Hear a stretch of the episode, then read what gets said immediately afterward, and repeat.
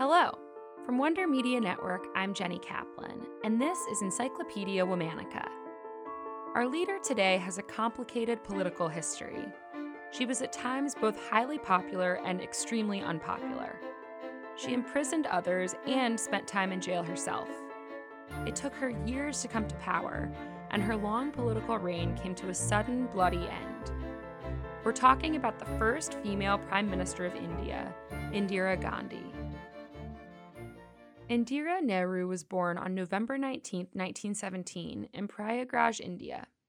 She was an only child and was steeped in politics from an early age.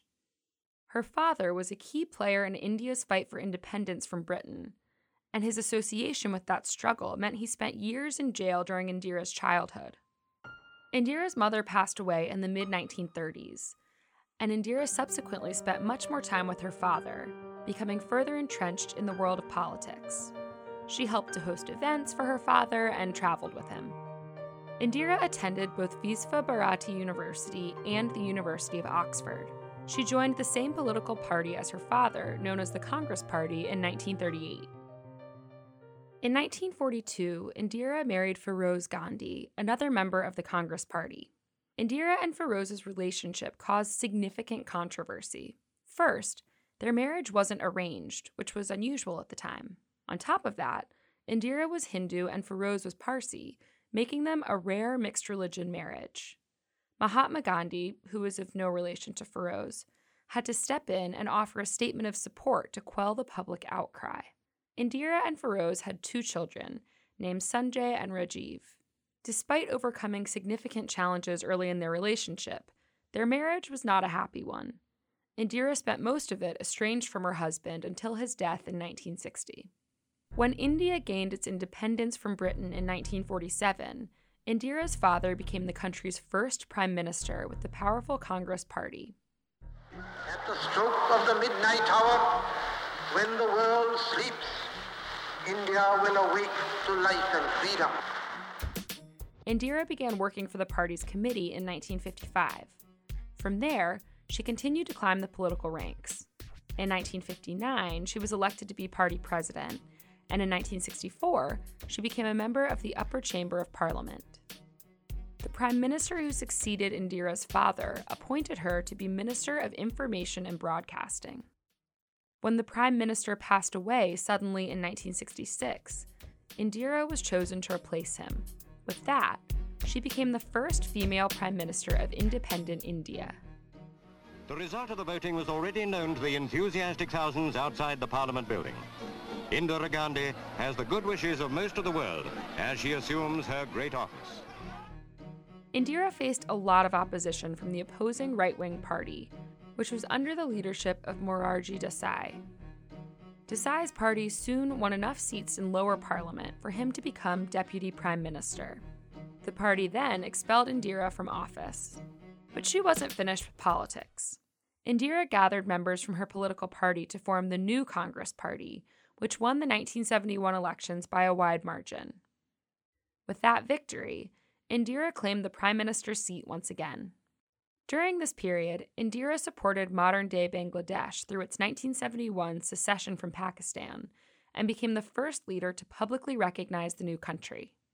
This led to a boom of support in India that helped her party win many more local elections. But a few years after her second victory, a political opponent claimed that Indira had broken the law in order to win the 1971 election. The case went all the way to the High Court of Allahabad, which ruled against her.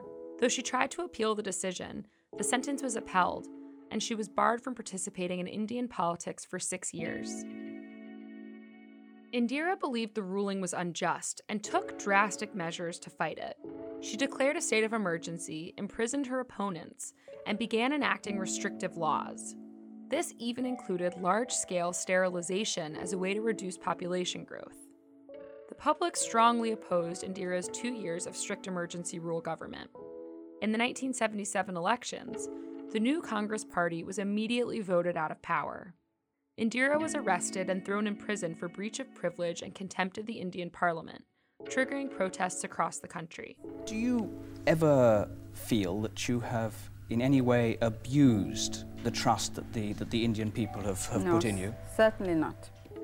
She was released after just a week. From there, she started gathering more political strength and developed yet another new political party called the Congress I Party, the I standing for Indira. In 1978, she won another seat in lower parliament, and two years later, her party won a landslide election victory that swept Indira into power once again. The legal cases against her were dropped. Indira's son Sanjay also won a lower parliament seat. She was preparing to position him as her successor before Sanjay died in an airplane crash in 1980. Indira turned to her second son, Rajiv, and helped politically position him to succeed her instead. In the 1980s, India faced conflict from a violent Sikh separatist movement. In 1982, a large group of the insurgents occupied the holiest Sikh shrine at Amritsar, a large city in northwest India. Two years later, tensions came to a head when Indira ordered the army to attack the complex, killing hundreds of Sikhs and damaging some of the buildings in the process. Five months later, Indira was in her garden in New Delhi with two of her guards when they shot and killed her. It was revenge for the attack she'd ordered. Indira was 66 years old. As always, we'll be taking a break for the weekend, so tune in on Monday to hear the story of another leader. This week of Encyclopedia Womannica is brought to you by HelloFresh. It's hard to be a good leader if you're not well fed, whether you're leading a country, company, household, or just your own life.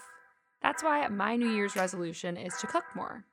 In the past, I probably would have given up on this resolution by the end of the month. But with HelloFresh, I'm confident I'll keep cooking all year. HelloFresh saves time and cuts out the stress associated with finding recipes, grocery shopping, and meal prep. Pre portioned ingredients mean there's less food waste, and the recipes are legitimately delicious. There are food options for everyone, regardless of dietary restrictions. HelloFresh now starts at just $5.66 per serving. Go to HelloFresh.com slash encyclopedia10. That's HelloFresh.com slash encyclopedia10 and use code encyclopedia10 during HelloFresh's New Year's sale for 10 free meals, including free shipping. Special thanks to Liz Kaplan, my favorite sister and co creator. Talk to you on Monday.